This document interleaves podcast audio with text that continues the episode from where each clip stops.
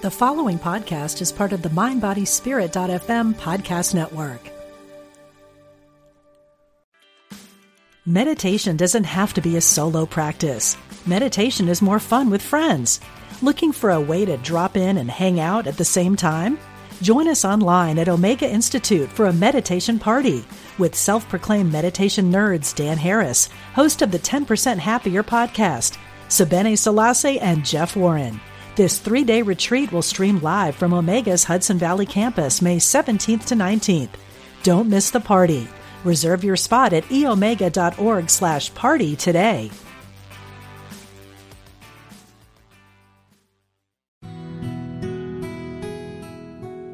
Discover the power within. Unity Online Radio. The voice of an awakening world.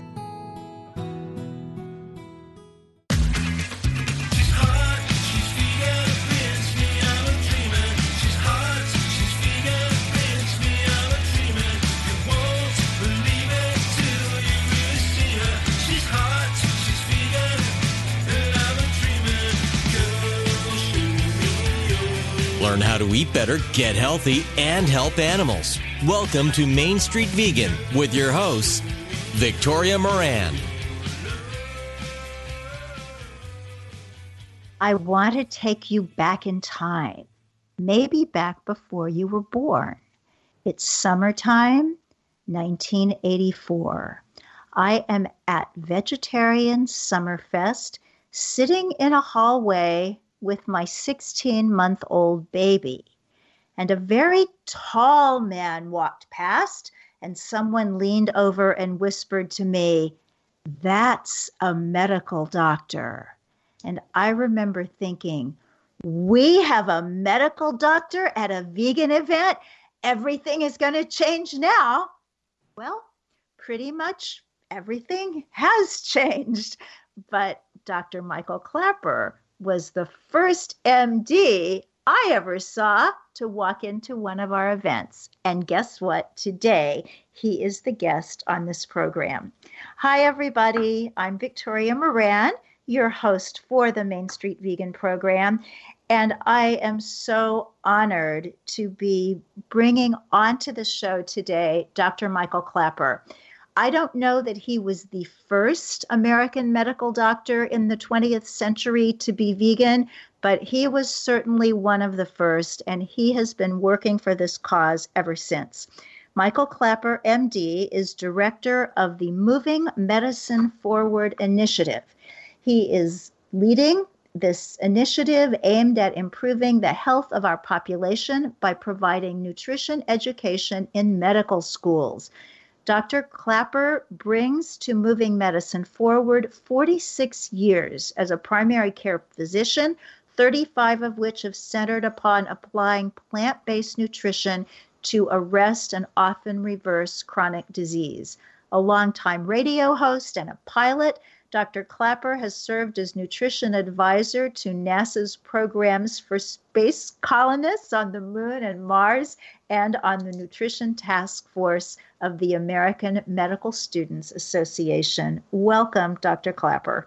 Thank you, Victoria. It's great to be with you and your listeners. I've wanted to do this podcast for a long time, and it's nice that it's finally here. Good to hear your voice. It is so nice. And you are in upstate New York, where you were just at a conference about climate and food?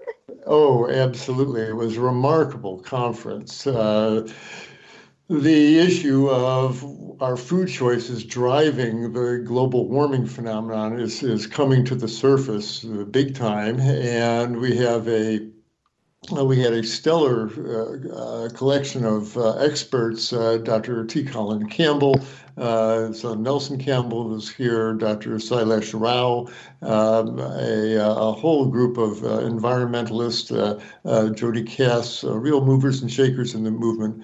And we spent 2.5 days brainstorming on how we can get the message across to everyone, basically, and it's quite an audience, that it's time for us as individuals for our health, but more importantly, as a species, to evolve our diets to ones based really on plants, if not exclusively, almost for sure. So that's quite a task ahead of us, but we have no choice. The world is getting warmer and warmer. I just read in Archangel on the Arctic Circle yesterday, it was 84 degrees, and that's frightening. And so it's time for everyone to get serious about this. If we all work together, then we can do a lot to make things better. I love it that this conference happened, and I love all those people whose names you mentioned. But I almost wish you had named a lot of people that I've never heard of, because I do feel that the conventional environmental world is very, very slow to come on board with the message about food choices. What are you seeing? Yes, I have to agree with you. There were 20 people in attendance that I did not mention, and I can tell you some of them. Aaron Beale from Johns Hopkins Climate Center, lovely man, Lassie Barons from an organization called 50 by 40, and that's to reduce livestock population on this planet 50% by 2040. We had Jim Lehner from the Earth Legal Defense Fund. We had several attorneys, climate scientists. There were quite a number of folks. And we had four physicians, Dr. Scott Stoll, Dr. Ron Weiss, Dr. Diego Ponyman from the Somos Movement in New York City. Yeah, he's in my neighborhood. Yes, right. So he was there because we've got to get the people understanding how important this is for them as individuals to evolve to a plant-based diet.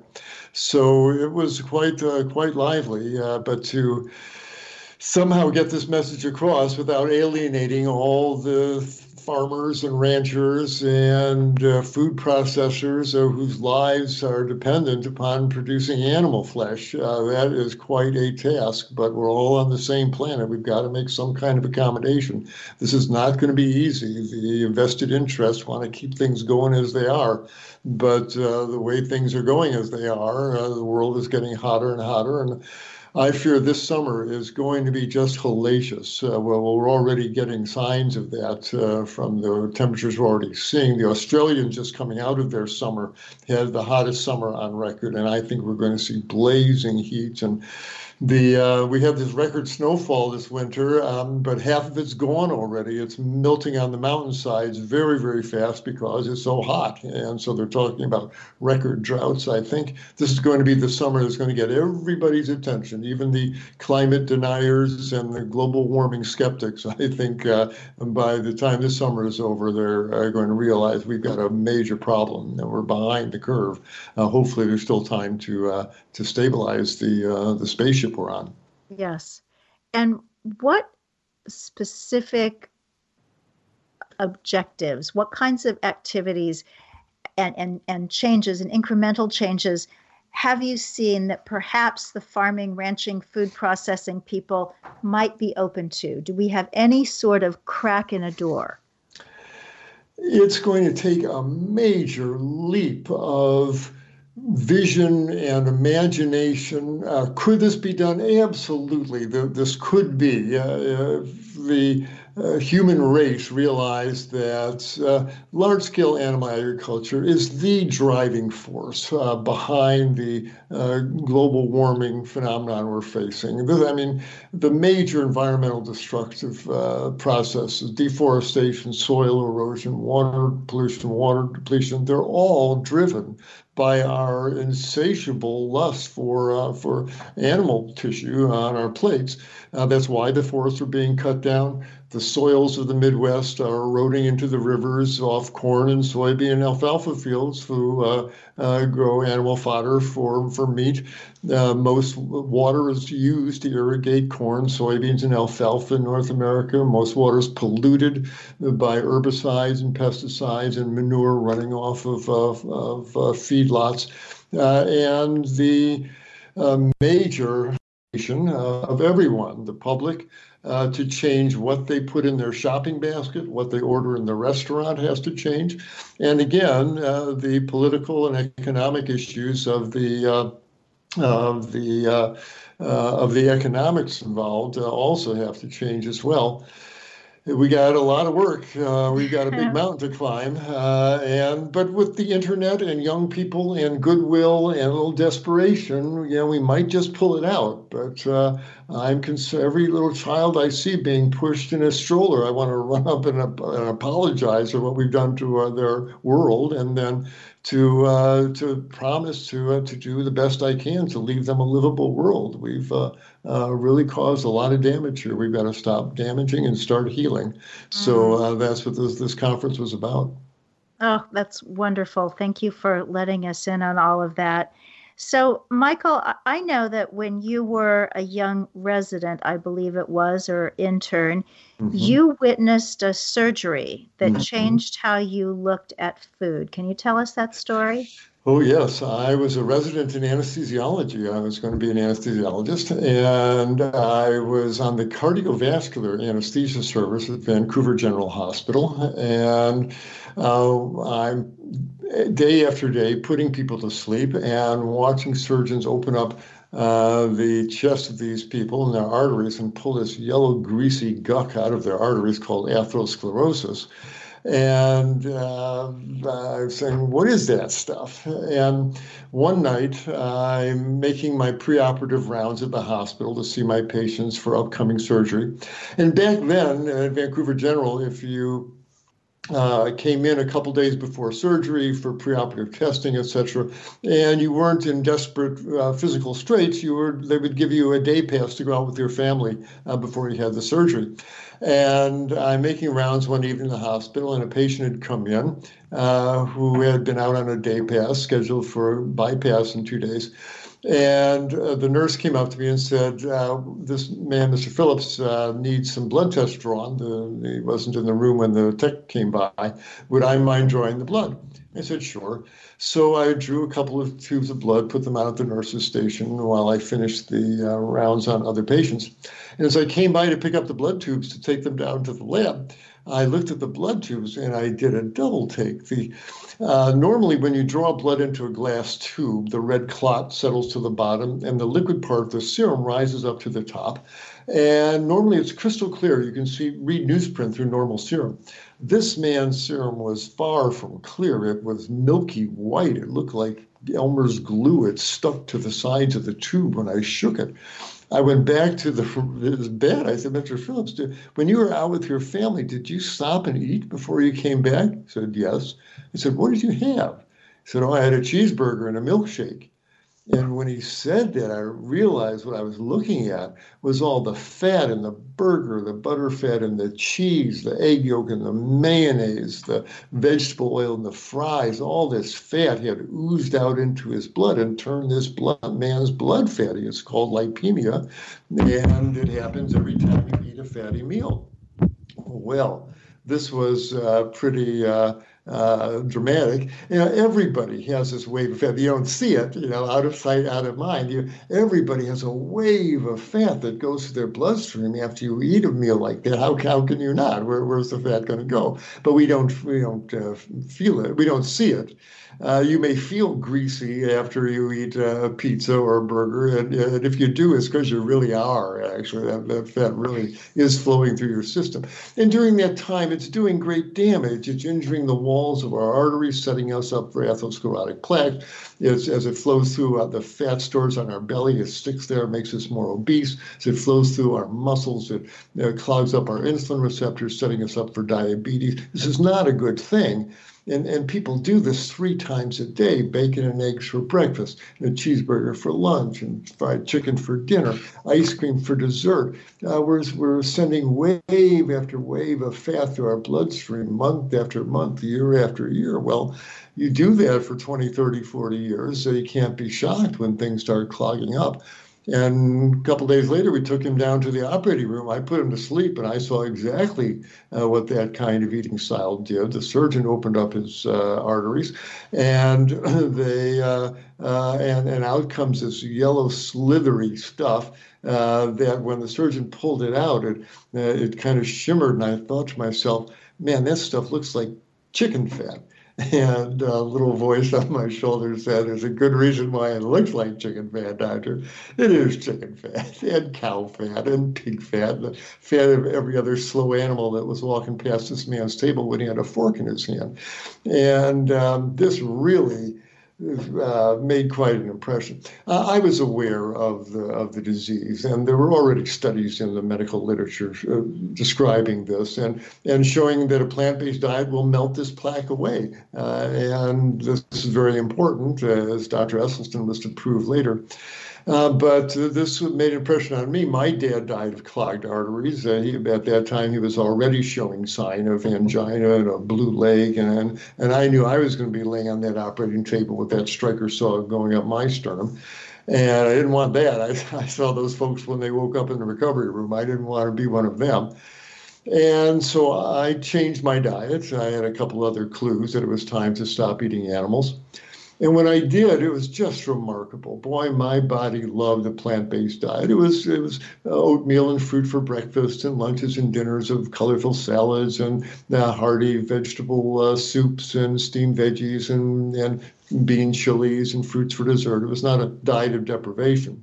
But boy, within 12 weeks, a 20-pound spare tire of fat melted off my waist. My high blood pressure went to normal. My high cholesterol went to normal. And I felt great waking up in a nice, lean, light body every day. So there was no turning back for me. And in fact, I was so impressed that I realized I didn't want to be an anesthesiologist. I wanted to, didn't want to spend my rest of my career putting people to sleep. I'd rather go back to general practice and help them wake up. So, so I did, and I've been the happiest doctor, happiest GP I know, because my patients get healthy, and now I know what to tell them. And the people adopt this kind of diet, and they get healthy too. So it was quite a day of transformation in the operating room, and haven't looked back since. Well, God bless Mr. Phillips. Indeed. It's amazing how we can. Oh, we influence people and don't know where that is going. You never know. You never know. Looking back on all these years in medicine, all these years as a vegan, what do you know now that you didn't know 10 years, 20 years ago, 30 years ago? Oh, my. Well, as I said, how beautifully our human body runs on a whole food, plant-based diet. And it's something that I never really thought about, but we have basically the same digestive system that our gorilla and bonobo cousins have, and they're up in the trees eating leaves and fruits, and they eat a tremendous amount of herbage every day and pass these lovely soft stools. And I've never had a gorilla in the office with hemorrhoids or diverticulosis, and the plant eaters seem to do quite well. But seriously, a whole food plant-based diet, and when I say whole food, you can't do this on granola bars and energy drinks and Oreo cookies. This has to be real live food, like it grew out of the garden. But if you keep your belly full of that kind of whole plant food, the body just thrives, and you can't hold obesity on it. You wind up with a lean, healthy body with normal blood pressures and normal blood sugars. So as a therapeutic tool for patients who come into my office with obesity and diabetes and clogged arteries and sore joints, the one thing that I've indelibly learned was the therapeutic power of this kind of diet. You get someone on this really whole food plant-based diet, and within days, the obesity starts to melt away, and the arteries open up, and the high blood pressure comes down, and the insulin receptors clear out, and the diabetes goes away, and the joints stop hurting, and the psoriatic skin clears up, and the asthmatic lungs wheeze less, the migraine headaches go away, the colitis settles down. And they turn into normal, healthy people who don't need a lot of pills and potions and procedures. And I tell my patients I want to see you in two places only: at the health food store where you're buying your tempeh, and on the bike path where I'll wave to you. That's about the only place I really want to see you folks. And I'm pretty much serious when I say that, because you really shouldn't need to see your doctor on a regular basis if you're really running your body on the proper fuel. So. It's the magic of health that appears when people eat the diet that we really designed to consume. So we know that a lot of the benefits come from not having the animal foods. You've talked right. about the fat. We know that animal protein turns on cancer genes. But what about plants? Mm-hmm. What do they do? Oh my, you can spend a lifetime, many of my colleagues in nutritional biochemistry do exactly that. You know, the biochemistry, the physiology of what plants do in our body, it's like fractals. The closer you look, the more it breaks up into smaller and smaller pieces. And each one is a shiny little mystery and a clue into how this wonderful universe and this amazing body works.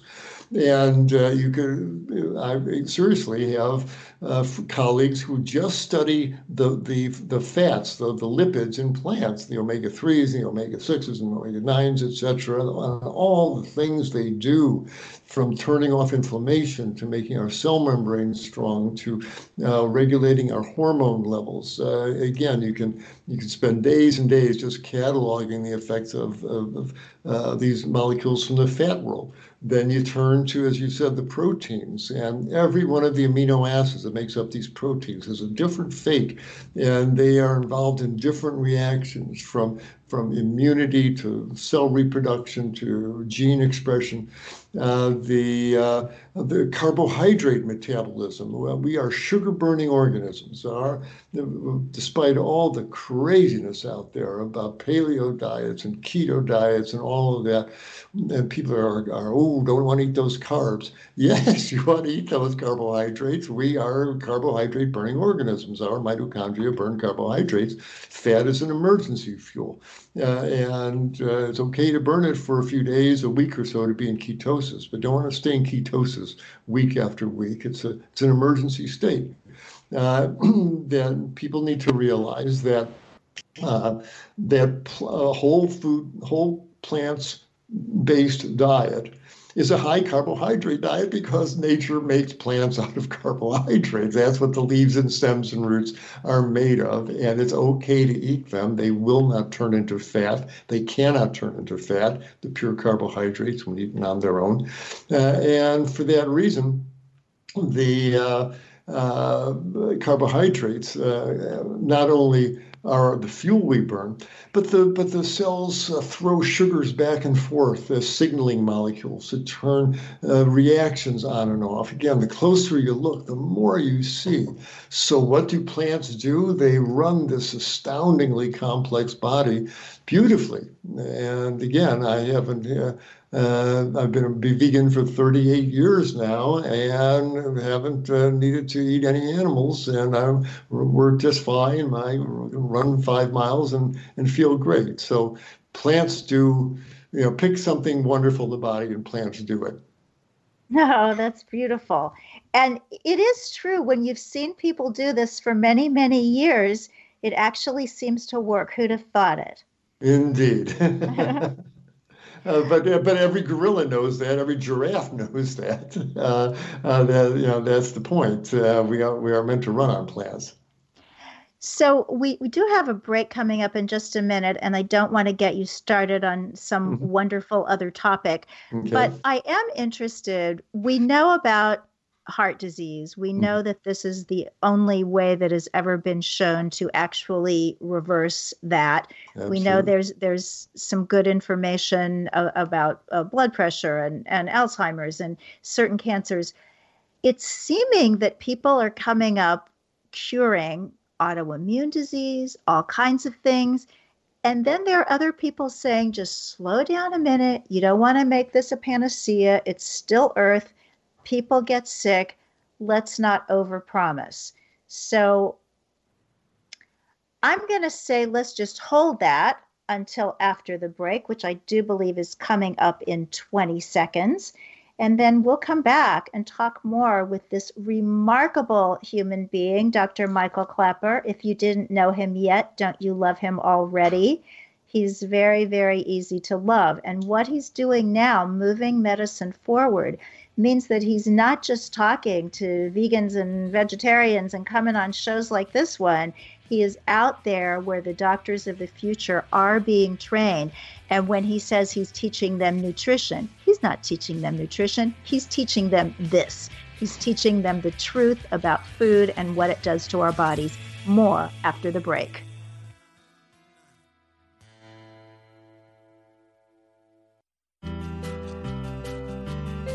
We're glad you found us.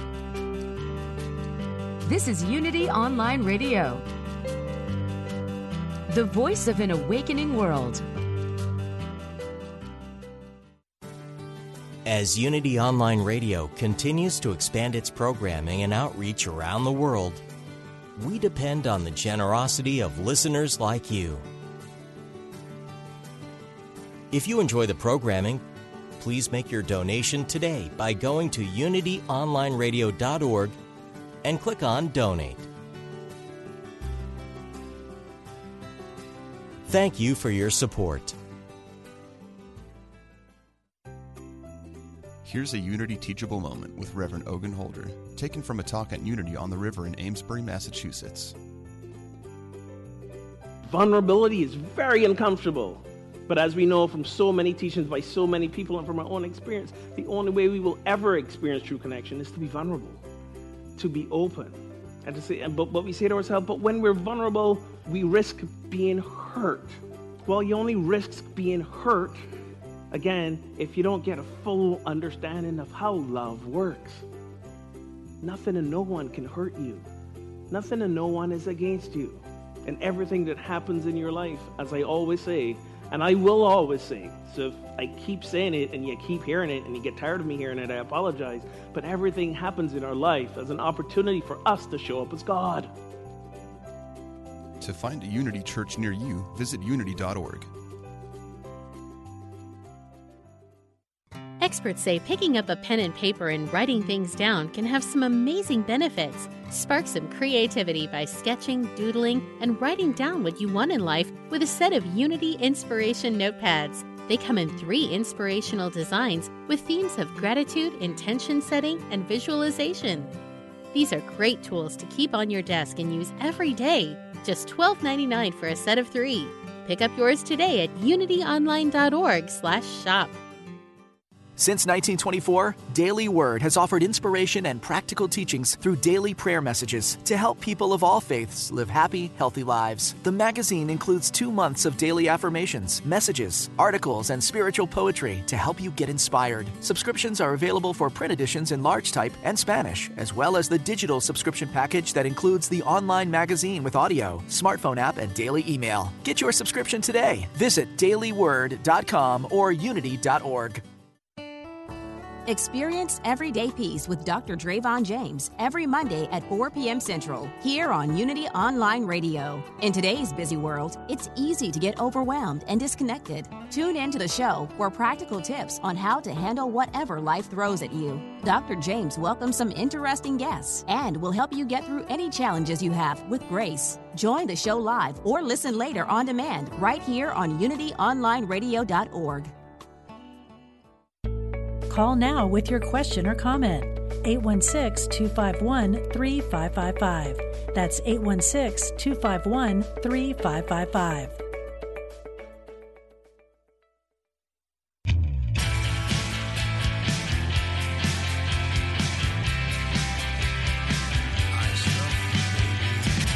Welcome back to Main Street Vegan with your host, Victoria Moran.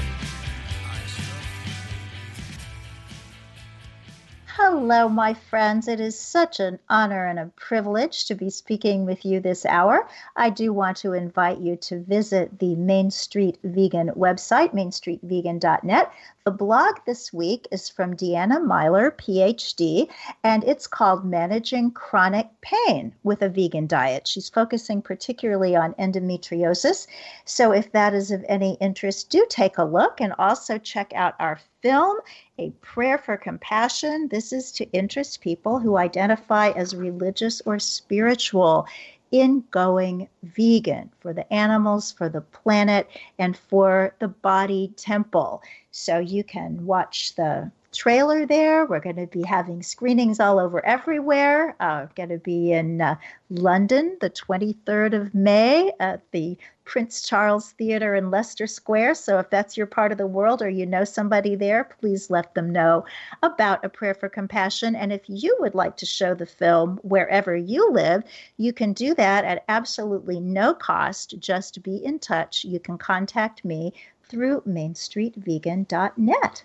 So Dr. Klaper, just talking about managing chronic pain, is that something that there's some pretty good evidence on with the plant-centered diet?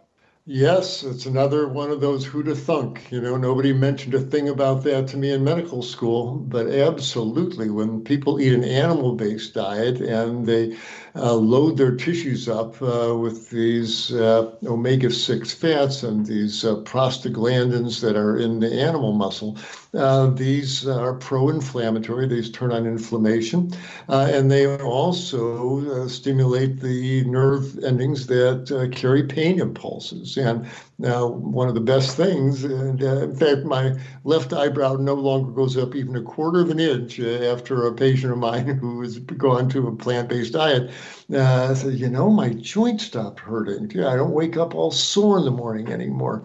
And I'll say, yep, that's right, because the makeup of their entire body's tissues has changed, and those pain signaling molecules really recede. And absolutely, it's, I can't say, you know, if you've got a bad lumbar disc or something that is pushing on a nerve, or you got a broken arm. I mean, you know, that's a mechanical issue that needs to be fixed. But if it's that low-grade inflammatory pain that people have, that frequently gets better on a vegan diet. Absolutely. Oh, that's wonderful. So when you're working with patients, you are a medical doctor, mm-hmm. and medical doctors use drugs and surgical procedures, mm-hmm. for the most part, to help people. And yet when I, as a layperson, look out at the world, particularly people in our age group, I mean, they're just eating pills the way people who don't like how their breath smells eat Tic Tacs. What is going on with this? Oh, my. A couple of things is going on. This is the manifestation of some untruths, if I must say. Certainly our diet, as I mentioned, an animal-based diet full of sugar and animal muscle is a pro-inflammatory diet that generates a lot of diseases, for sure, and many of these have a lot of pain involved. But more than that, this type of standard American diet causes real diseases, real diabetes, real clogged arteries, real autoimmune diseases. And my colleagues, bless them, it's stunning to me. It's eye-watering, as they say in New Zealand, that doctors practice medicine like what their patients are eating has no effect on these diseases. And it's stunning, because the truth is, and as I go around to the medical schools and talk to the young students, you know, I say, you know, we've been treating diet like Voldemort in the Harry Potter movies, you know, the name that must not be spoken. Ooh, don't ask about what the patient's eating. We're Americans. We can eat whatever we want. Yes, I tell them, ask what the patient's eating. That's why that person's sitting in front of you, obese and diabetic and clogged up and hypertensive and inflamed, because of what they're running through their body tissues every few hours. It's the food, it's the food, it's the food. And I tell them, before you order another $1,000 scan and another $500 panel blood test, stop. Ask them what they ate yesterday. Have them take you through their typical eating day. And if it's full of burgers and buffalo wings and pepperoni pizzas, that's the issue. Stop right there. Make it clear to them that's the source of their disease. Send them to the plant-based dietitian down the hall. Let that dietitian take them shopping, explain what needs to be in their freezer, etc. and see the patient back in a month and see if they're feeling better. That's how medicine needs to be practiced. But because doctors aren't taught about nutrition, they have contempt for it. They think it's a sissy science. It's not real medicine. And plus the doctors are eating it themselves. They're eating their pizzas and their burgers and the steaks and the lobsters. They're not going to tell their patients not to eat it. And for those three reasons, they let their patients eat this pathogenic diet. And when the patient gets inflamed and their arteries clogged, all they know, well, let's give them an anti-inflammatory for their pain. Let's give them a statin to lower their cholesterol. And poison their liver enzymes that make their own cholesterol. And they're refusing to get to the bottom of the problem. It's the food, it's the diet. And because of that, it's almost a willful ignorance at this point on the part of my colleagues that it's stunning to me that medical science can recognize a genetic mismatch on gene A21 on chromosome 14. Boy, that we can identify with precision. But the thought that cheeseburgers and pepperoni pizzas are clogging up our patients' arteries, this is somehow too abstruse for my colleagues to understand. And it's not funny anymore. And without being obnoxious and aggressive, I'm angry at my profession. It's embarrassing. To be a doctor and to practice medicine as if our patient's diet is not the driving force. After all this time, we know more than that now. And in fact, I show a slide to the medical students from the Statement of Ethics in the American Medical Association. The physician shall keep abreast of the latest advances in medical science and share this information with our patients. We are mandated to tell our patients, clean up your diet. And yet my colleagues refuse to learn this. And so it's dreadful. It's a tragedy because real patients are dying on real operating tables from operations on their arteries that they really don't need, that they could melt that plaque away with a plant-based diet. We now know that. And to withhold this information from our patients is unethical. And I mean that word intentionally, as the Statement of Ethics tells us. It's unethical to withhold this from our patients any longer. So that's why we've started our Moving Medicine Forward Initiative to go around to the medical schools. And I give those young students the lecture I wish somebody had given me 50 years ago. It would have changed every diagnosis I made, every treatment plan I recommended. And I tell them, you want to be a happy physician? I'm the happiest doctor I know. My patients get healthy. And isn't that why you went into medicine? And I show a slide with all the major diseases that doctors treat, high blood pressure, obesity, diabetes, clogged arteries, autoimmune disease. And I put a big red word across it, reversible. Every one of these is reversible diseases. They all go away on a plant-based diet. And then I put up a fairly inflammatory statement right across that same list. And I look out at my audience, my colleagues, which I love and honor, but that line on across these diseases, and it comes out of my lips. Do you want to heal these patients or don't you? I mean, why did you go into medicine? You want to heal these people or don't you? What are you doing? If you don't really want to heal them and get to the root of their problem, then you're enabling their disease. You're part of their problem. You want to heal them, then get real about why they're sitting in front of you with this disease. And it's the standard Western meat and dairy-based diet. And if you get them on a whole food plant-based diet, most of these diseases go away. And you need to know that, young students. So that's what I've been sharing with my patients and with my colleagues. The students are really open to it. Some of the professors in the back with their arms folded, not so much. But the heck with them. They're trying to hold back the tide. And my noble profession's a bottleneck in this sweeping change of awareness that has to go through our society. The politicians need to open to this. The pharmaceutical folks and the doctors certainly do, and our whole food system has to. And I can at least work in the theater of the medical profession, and hopefully I can free up this bottleneck and. Where doctors, of course, ask about what their patients are eating. And, of course, they know that plant-based diets will heal these diseases. If I get to that point, I can hang up my stethoscope, a happy physician. Well, if you want to know more about Dr. Klaper's Moving Medicine Forward program, go to his website, drklaper.com. You spell doctor out, and Klaper is Klaper. You can read all about it, and you can actually help support it. Think what a good feeling that would be to know that you were part of helping these young doctors about to go out into practice know that plants are the way to go.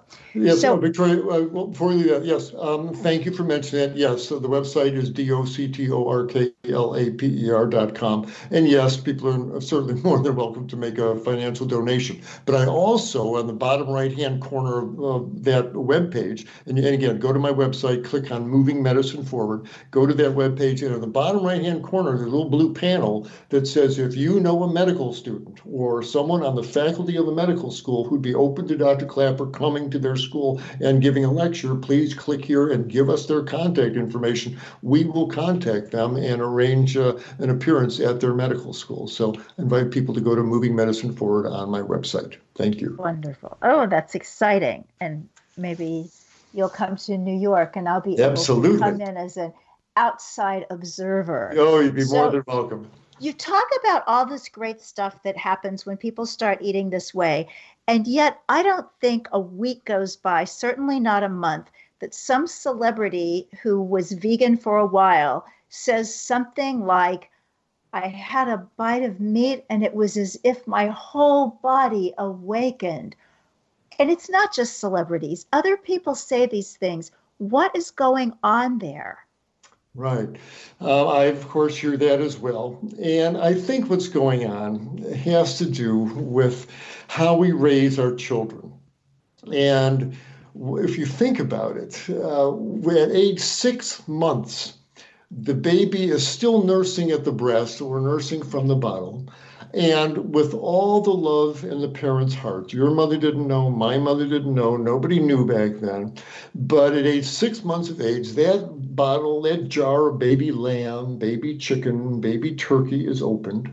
And from that point on, 3 times a day, animal flesh is slathered on that child's intestinal tract, all through infancy, through childhood, through adolescence, through puberty, through their teen years, their 20s, their 30s. Well, you eat animal flesh 3 times a day for 20 years, 30 years. Your body will become dependent upon us. The mucus lining in the intestinal tract will be the best mucus for absorbing nutrients from this high-fat, high-protein, high-sugar, low-fiber food stream. Your liver enzymes will set up to be the most efficient for dealing with this cholesterol-containing, high-protein, high-fat, high-sugar food stream.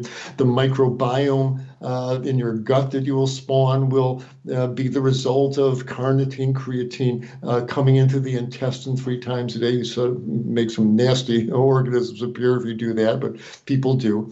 And the body, very importantly, makes these muscle-related nutrients. We all make carnitine, we all make creatine, we all make myoglobin in our muscles. And we have the enzymes to do that. But if you're eating meat 3 times a day, as we in the West do, well, these molecules, the carnitine and creatine, are coming through the body every few hours pre-formed since infancy. Well, what's the body going to do? We can make it ourselves, but if it's coming in the bloodstream 3 times a day, your genes are going to downregulate. They're going to reduce their own production of these molecules because the body doesn't want to make too much carnitine. It'll spawn some nasty molecules. So we downregulate our production of these muscle-related molecules because they're coming in pre-formed 3 times a day. Then, however, at age 30 or whatever, the person sees Forks Over Knives, they read John Robbins' book, they listen to Main Street Vegan, and they adopt a plant-based diet. Well, now everything's got to change. They've done 180 degrees change on their food stream. Instead of high in fat, it's low in fat. Instead of low in fiber, it's high in fiber. And very importantly, all those pre-formed muscle-related nutrients gone. Now you got to make your own right now. Most folks are able to gear up their enzymes and make their own carnitine, creatine, myoglobin, but some folks those dreams have been turned darn near off for 30 years, 40 years. And some of these folks have a hard time getting the enzymatic machinery going in the engine room there of their cells. And they just limp along with barely sufficient levels of some of these nutrients. And they may do some physical activity, whatever, draw down on nutrients. They don't feel so good. And then they eat some meat. And this preformed carnitine, creatine, myoglobin floods through their tissues. And whoa, I feel great. Wow, vegan schmegan, man, I'm a carnivore. Give me my meat. But what have we witnessed? This is not normal human physiology. This is an acquired dependency created by feeding a human infant animal flesh 3 times a day since infancy. No other primate does this. No gorilla does this. No bonobo does this. No orangutan does this. We didn't used to either, but we sure do now. We create this dependency upon animal flesh, and those folks who fall down below their levels of synthesizing these own nutrients, when they eat some meat, they feel better. But again, this is I hate to use the word addiction, but on some level, it really is the true definition of an addiction, in that addiction is the regular ingestion of a substance that, when it is not ingested, causes physical withdrawal symptoms. Well, is that not what we are witnessing here? You create this true addiction on meat. And so the person is dealing with this. And I have great compassion, because they didn't know, and their mother didn't know. But what do these folks do? I tell these folks, they may need, certainly as they make this transition, they may not be able to stop the meat all at once. They may have to eat a small piece on Sunday and coast on that Wednesday, Thursday, Friday, Saturday, Sunday, till they may need a little more and take another little piece again, a medicinal amount, the smallest amount their body can needs, less than the size of a deck of playing cards, a small amount, and take, ingest this medicinally, and slowly increase the interval of time in between each of these dosages till eventually they gear up their enzymatic system so they don't need it anymore. They just wean themselves off and taper off. But we created some official dependencies here, and we're dealing with the metabolic karma of this very bizarre way to raise a human infant, which is a plant-eating creature. We raised them as a carnivore, and this is the echoes of that 30 years later. And so I think we're looking at this acquired dependency, because who doesn't, never says this kind of, oh, I eat meat, feel better, never says, the people who've been raised as vegans since birth. Now, your daughter, Adair, she's not going to be saying this. She's a different biochemical creature, because she was raised like human infants should be raised, on plant-based materials. And so that's the real issue here. So I have compassion for these people. They're not deceiving us. They're victims of this phenomenon, and they got to do the best they can with it. And if they need to ingest it from time to time, I don't condemn them, but I encourage them to wean themselves off as expeditiously as possible. I wish they all had access to you, because you know what they do. They don't have a little piece every now and then. They go paleo. Oh, they do. And they hurt themselves badly when they do that, not to mention the animals that they eat on the planet. But it hurts them. We are not carnivorous apes. And these folks are setting themselves up, the paleo folks, the keto folks, for an epidemic of colon cancer and clogged arteries and autoimmune disease and dementia. This is a diet of death. And I've already seen my first colon cancer in a paleo woman. And when those journal articles start coming out, paleo diet associated with colon cancer, paleo diet associated with stroke, paleo diet associated with lupus, my left eyebrow won't go up that much, because I'll say, yep, that's right. That's what you get. You put diesel fuel in a gasoline burning engine. You can't be surprised when the fuel line clogs up and the spark plugs fail. It's the wrong fuel. And we are not carnivorous apes. They feel better at first because they stop. The paleo folks don't eat dairy or flour products or oils. Yay, those are all fine things to do without. And when you stop those things, people get leaner. The weight loss helps their lipid numbers go down. It makes their diabetes tolerance, that makes their glucose tolerance better. So they feel good for the first 6 months or a year. But you keep packing that colon full of meat 3 times a day, month after month, year after year. That's a great way to give yourself a colon cancer. As I said, I've already seen my first one here, and it won't be the last. So I urge your listeners, if they have gone paleo, get off that train. It's going to take you to places you don't want to go. Thank you. And that is the best explanation I have ever heard for what these people go through. Because I think as a vegan, you know, lots of us just want to roll our eyes like, how hard is it? But you have explained sometimes it is really hard, and we need to be able to have some compassion for that. Yes. And hopefully things will be changing. Indeed. So you spent several years at True North Health working with Dr. Goldhammer, supervising a lot of water fasts. And I know these are extended fasts that are done supervised for healing of pathology. We also hear a lot right now about intermittent fasting, which I think is just taking more time between meals. But we think of that as kind of coming from the paleo world. But you say there's something that vegans could learn from that too. Oh, absolutely. And I don't know where the paleo folks come off claiming intermittent fasting for themselves. Let's be biologists here. I'm sure 1 million years ago, literally, on the African savannas, our foraging bands of ancestors, there would be frequently 4, 5, 6 days would go by before you found that next berry bush with fruit on it. And intermittent fasts of 4, 5, 6 days on water only were probably the rule. And our body learned how to slip into this amazing gear of just burning stored fats and going into ketosis.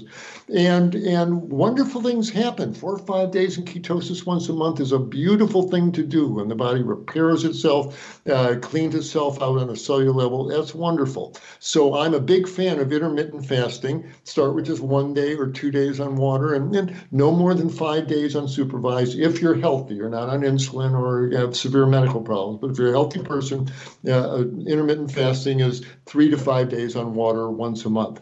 Now, that's different to what you were implying here, where people change the hours in which they eat, and they will get up in the morning. Instead of having breakfast, they'll just drink water till noon, do their eating from noon to 6, and then go back on water only. So they confine their eating to just 6 hours of the day. That's been called intermittent fasting, but it's really not. It's not a true fast in that way. They don't go into ketosis.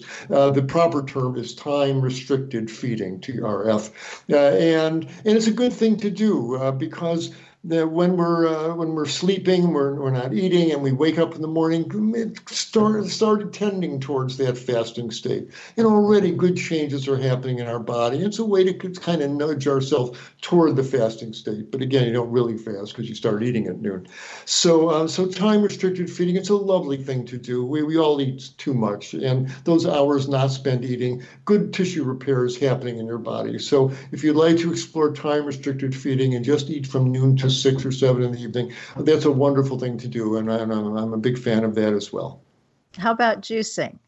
Juicing is okay if you don't want to do a water fast. Now we're talking about a vegetable-based juice. This is a green juice with just a little bit of apple or carrot, so it doesn't taste like lawn clippings. But this is not fruit juice. Don't deluge your body with a lot of fructose here. This is juiced greens, as I said, with a little bit of apple or carrot in it. And that's a lovely thing to do for 3 days, 5 days. I'm a big fan of juicing. And those folks who are on medicines they can't stop, if they're on the thyroid or prednisone or SSRIs, yes, those folks shouldn't water fast, but that's a great use for those juice cleanses. And so I'm a big fan of that as well.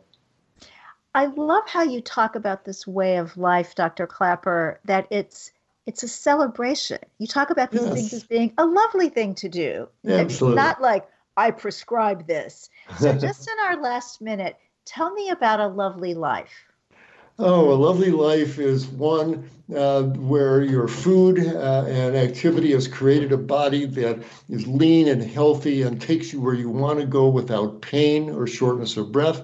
And that lets you get on with the real business of life. And that is to love and to serve and to laugh and to learn and to make people around you as happy as possible, because that's how you'll get as happy as possible. We're not here to suffer. We're here to love and serve and learn and and laugh. And that to me is a lovely life, and a healthy body lets you do that. Well, you have inspired the heck out of me. So listeners, if you know a medical student, if you know anybody who has anything to do with a medical school, let them know about Michael Klaper, MD, Dr. Spell it out, Klaper.com, and we will put that and all of his URLs in the show notes at mainstreetvegan.net, so that any doctor that you go to 10 years from now will be telling you the great stuff that we're hearing today from Dr. Michael Klaper. Michael, I absolutely adore you, your lovely wife, your incredible message, your radiant spirit. Thank you so much for being part of the show today. And thank you for being part of my life for the past 35 years. You rock. Everybody else, thank you so very much for listening. I hope that you are just as bursting with inspiration as I feel right now. Thanks to Unity Online Radio for being there for us for almost 8 years. God bless you. Eat your veggies.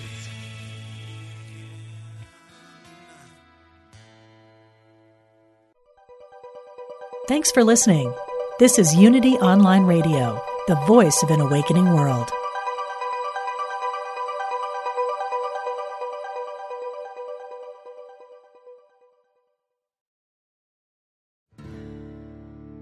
Do you want to deepen your connection to the divine? Speed up your progress on the spiritual path? Then tune in to the Spirit Matters podcast. I'm the host, Philip Goldberg, and I interview experts with wisdom, insight, and practical guidance for every seeker of truth. Spirit Matters on the MindBodySpirit.fm network. Subscribe wherever you get your podcasts.